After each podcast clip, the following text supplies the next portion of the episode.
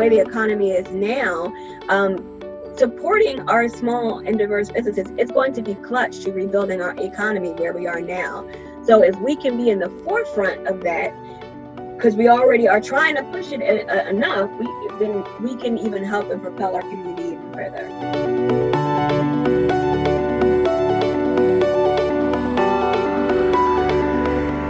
Hey everyone, welcome to Seen at Work, the podcast. The podcast where we highlight diversity and inclusion professionals and the work they're doing to help their fellow employees feel seen at work.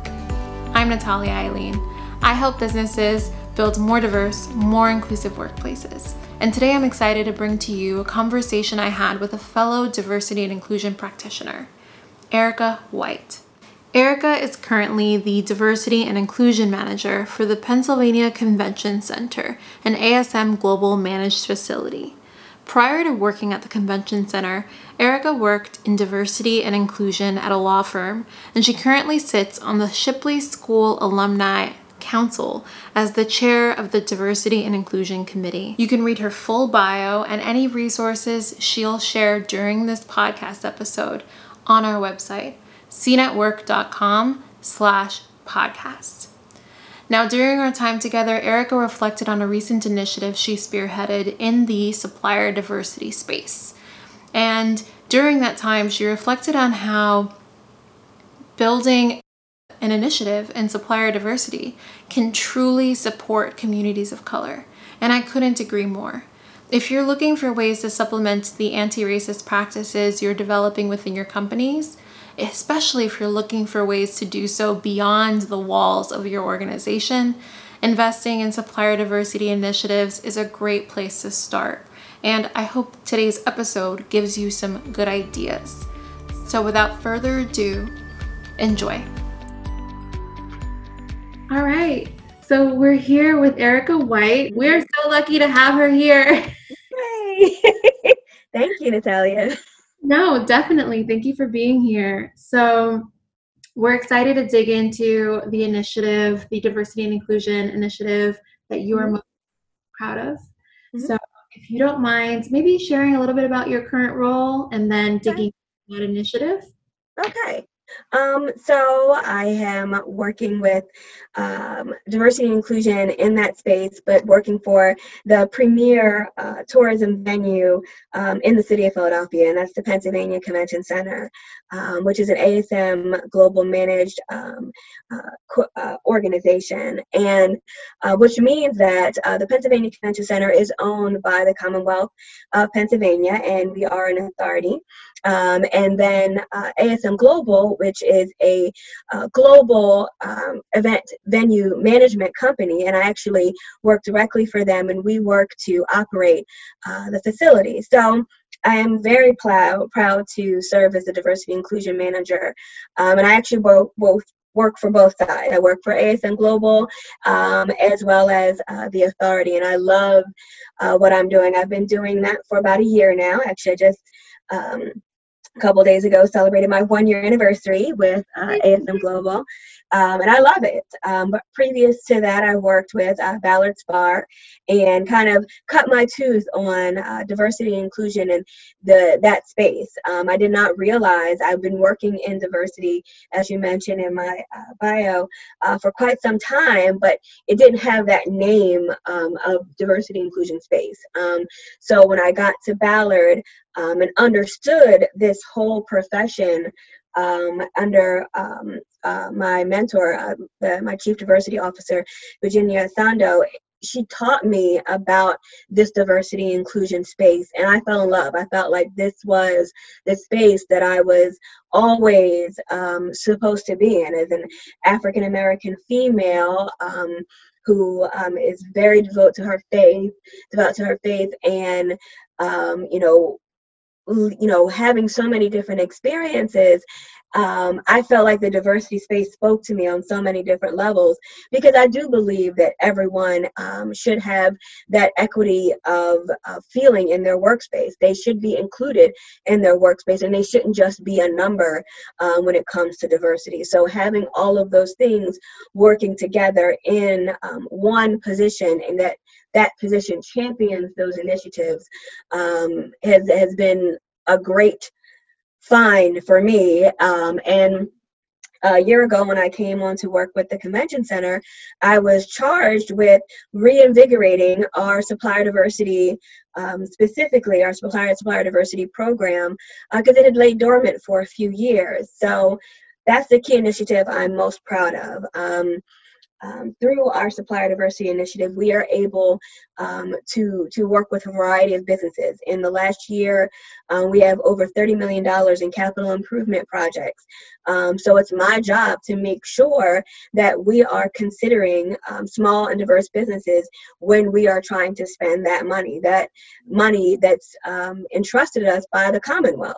so that way we are stewards of this great and amazing building that serves as the for the big conventions and conferences that come into our city. And we use it as that key feature and say hey we have this wonderful space. And you think about a lot of times convention centers are not in downtown. They're not in the city. They're kind of you know far out or you know and it takes like a while to get to spaces. But ours is unique is that we're right in the heart of the city and we have so much access. Mm-hmm. um, and i want to be able to share that building with the small and diverse businesses who want to do do work with us. So our supplier diversity initiative is the key one that I would definitely love to to share and talk about. Awesome. Well, I'm excited to dig into the supplier diversity initiative because it sounds like it's making a big difference in the community and mm-hmm really you're you're working with people who may not otherwise know that they have access or potentially have access to this space um, mm-hmm. Services. So that's amazing. How are you can you kind of dig into the weeds a little bit how are you getting access to these people how are you getting the word out mm-hmm. um, how is that maybe different from what your company your organization would have been doing previously so um, actually last year when um, i started we had our uh, first doing business event um, and that event um, pretty much broadcasted to the community that we wanted people to come work with us. Um, a lot of people had questions about, okay, well, how do you um, work in your building? I thought you had to be, you know, completely labor owned and operated. I thought you, um, you know, that you could only work on the big projects and you had to be a, this big, huge prime vendor to be able to get a contract here. Um, so that was our first entree into saying no. You know, we're going to dispel all the myths, demystify how it is to get a contract to work with the convention center, talking about our um, uh, the prime vendors that we do work with, and then how we make sure that they put forth their best and good faith effort to work with different um, small and diverse businesses. Um, so that was pretty much our chief focus. Um, and through that doing business event, we were able to reach over 200 um, businesses and say, hey, we would like you to come and learn more about us. And that was that was it was great because to be in that room and to hear that and hear people's questions, right. um, hear what they what they were concerned of when they thought of working with the convention center what did that bring up to them and then being able to address them and we've been working really hard um, over this last year to, to, to track our data mm-hmm. and to really push our current vendors and say, okay, I know we may have been, you know, um, um, not as uh, intense about um, tracking this information, but we're going to to move forward with um, realizing that this this tracking and data is important. It tells the story, so we want our data to tell the story that we are really making sure that they are putting forth their best and good faith efforts. That's great. It sounds like before you had that big event, mm-hmm. it was almost as if maybe you didn't know as as well how deep some of the misconceptions may have been, right? Mm-hmm. And so yeah, and um, and just even speak because I was attending several um, different community events, um, and I just wanted to, and I met with um, all of the heads of the diverse chambers and asked them, okay, so when you think about or when your constituents think about doing business with the convention center, what have been the biggest kind of stopgaps to, to making that happen. And using that information it opened up a wealth of knowledge. They were saying um, that people didn't even know that we had um, you know our our um, our jobs listed on our website. Like all of our RFPs and bids are listed on our website. Um, that you know we update it every you know every week. So letting that those simple facts come out really helps. And then so having that event allow them to come and then meet all the stakeholders mm-hmm. um, meeting our director of facilities meeting our head um, architect you know all of these people are um, assistant general managers are general managers. Everyone all the leadership of the convention center were there and on hand to answer questions and say hey we are here. We are open for business and we want you to come and um, and engage with us and, yeah. and ask questions. And then um, also meeting with um, the office of economic opportunity really showed me the resources that everyone has at their resource at their at their fingertips mm-hmm. um, you go on the website and you know so any time anybody tells me oh i couldn't find a supplier for that well, have you gone on the website for the Office of Economic Opportunity? They have a complete registration of over thousands of different um, businesses that um, are registered with the city. So why don't you check them out and we can do research together and we can work on it together. And I make myself available. I have spent um, countless hours researching um, possible vendors and suppliers with our contractors who want to submit a good bid. And for the most part, everyone we work with is in support of our supplier diversity initiative and they want it to succeed. So we just try to give them the tools to succeed. That's a great thing in and of itself, right? That you have that kind of buy-in from the people involved, and it sounds like you know everyone in your organization, or at least the people who are in their in leadership positions, were interested and willing to. Oh, most definitely. Front lines and say, "Hey, like we we really do want you here. Let's talk. Let's have a conversation." That's amazing. Yeah, we we definitely have um, buy-in from our president and CEO John McNichol to um, the head of our board Greg Fox and our general manager Calvin Moore. They all are in such support of these initiatives, like diversity and inclusion as a whole.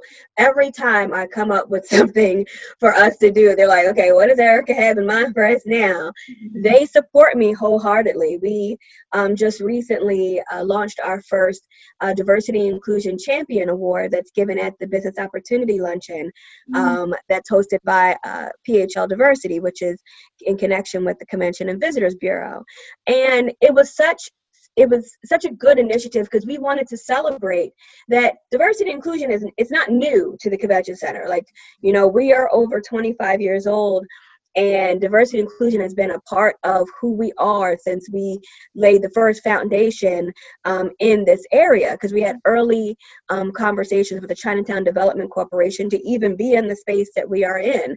Um, and even when we had our expansion project, that had a heavy um, um, investment of, uh, into diverse businesses. So this isn't anything new.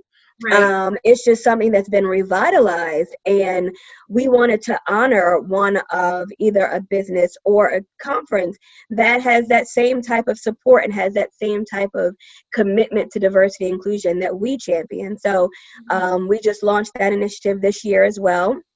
Um, that was in 2020, and we did that in February, and we honored uh, the PA Conference for Women. Um, and that was great because we picked PA Conference for Women because they were diverse and they have diversity in mind without it being a diversity conference. Mm-hmm. Um, it's like when you are sitting in that room, in that space, you see women who are all ages, you know, it's, it's, you know, from all different walks of life, all different levels of their career and they all are not the same color at all mm-hmm. um, but they're all there learning about different things and gaining this in, intentional information and men are there too so it's it's it's truly does speak to that and that's why we wanted to honor them and we'll continue mm-hmm. um, to do that initiative as well so those are just things that we want to do. We want to push the envelope on our supplier diversity, but also celebrate the fact that supplier diversity and diversity inclusion as a whole has been a part of the fabric of the convention center for since its inception. Right. And going going to that first event that you started talking about, the one where you learned so much about um, what people were thinking about the convention center, what they thought they could get out of it. I was wondering what inspired you to have that event in the first place. how did you know that you kind of needed to get a pulse check like that? Um, through conversations with other supplier diversity professionals, um, which is another reason why um, myself and Bridget Battles with Thomas Jefferson University um, are forming uh, the Philadelphia Diversity Professionals Consortium because it was because I met with other diversity inclusion professionals and specifically supplier diversity professionals who said, you know, the best way to let people know how to do business with you is to host a doing business event. So I attended other people's doing business events to see kind of how it went. Mm-hmm. Um, I researched them, I saw what it was, and then I took it home and then I made it my own. I said, okay, so how does this apply to us? Like, I don't want to just say, okay, these are the available jobs that we have, these are the available RFPs and bids. Mm-hmm. I really wanted to say, these are the questions that are coming up about us. Let's demystify all of that and then answer some questions and really put the information out there. And I can say that we have um, had great success. We increased our outreach and our list of um, viable vendors by 26%. Mm-hmm. Um, so, just through that outreach, just through continually saying, hey, you know, this is what we had in the beginning, and then other businesses knew, okay, if we get on this list and we you know become part of our portal then we have a higher propensity for um, getting informed about what's going on at the convention center. So it sounds like you're doing a lot of um, data collection through all of this yes. like you've been figuring out exactly what the outcome has been as a result of the work that you've been doing. Is there mm-hmm. anything special that you've been doing to understand what the correlation is between the work you're doing in that initiative and how it's showing up? Or what look like say yes and no. So um, through the Doing Business event, we um, were able, we kind of put ourselves on the stage of, hey, they care about supplier diversity. So that in turn allowed people to know that, hey, if I get on this bid or I get on this RFP with this prime, I probably, it won't just be, oh, I'm going to be overlooked or oh, I'm just being included on the bid. They really care. They really do, you know, are invested in in us working with the convention center and learning how that is. And then seeing our prime vendors and seeing how they stepped up. One of our prime vendors even because we pushed them to get um, some diverse um, um, vendors as consideration on their bid they did a tour of the building. Because they said oh you know well we don't know you know people because they don't know the building. I said well there was a point in time when you didn't know the building. So how do you rectify that? So they on their own said, hey, okay, well, we want to come and do a tour of the building with these potential new diverse suppliers so that they can have an understanding of the building. So those are metrics I can't quantify, but it's something that is intangible that says, okay, they're getting it. So when they get it, it's reflected in them including um, more people. They're not passive about it, or they're just not putting people's names on a list and saying, "Oh, okay, we tried." You know, they're actually using these companies, and especially in in the way the the way the economy is now. Um, supporting our small and diverse businesses is going to be clutch to rebuilding our economy where we are now. So if we can be in the forefront of that, because we already are trying to push it a, a, enough, we then we can even help and propel our community even further. Yeah, it's very exciting to hear the work that you're doing because it sounds um, like you can see the tangible benefit. You can see the, the tangible impact that it's having, not just on your mm-hmm. organization, but on all of the different organizations that benefit from your prioritization of diversity and inclusion. Mm-hmm. I wanted to ask you about challenges, if you may mm-hmm think through anything. I think it's always helpful. Obviously, it sounds like this has been a success, mm-hmm. but always helpful to also think about what maybe could have gone better, what challenge. Mm-hmm. Do you mind sharing something?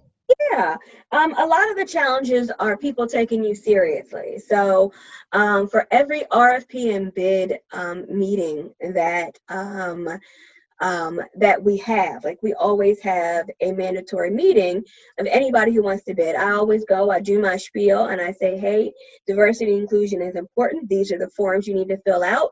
Um, please fill them out in your in their entirety. If you do not, your bid will not be accepted. Um, and people go, oh, okay. And then you push them back, and they're like, wait, what do you mean? And I said, remember when I said, you know, hey, you know, if we don't get our complete paperwork, we have obligations. Like we have obligations to our board, we have obligations to the Commonwealth. Like we want to make sure that we are making sure that we're not just crossing the T's and dotting the I, that we are really fully supporting our supplier diversity initiative.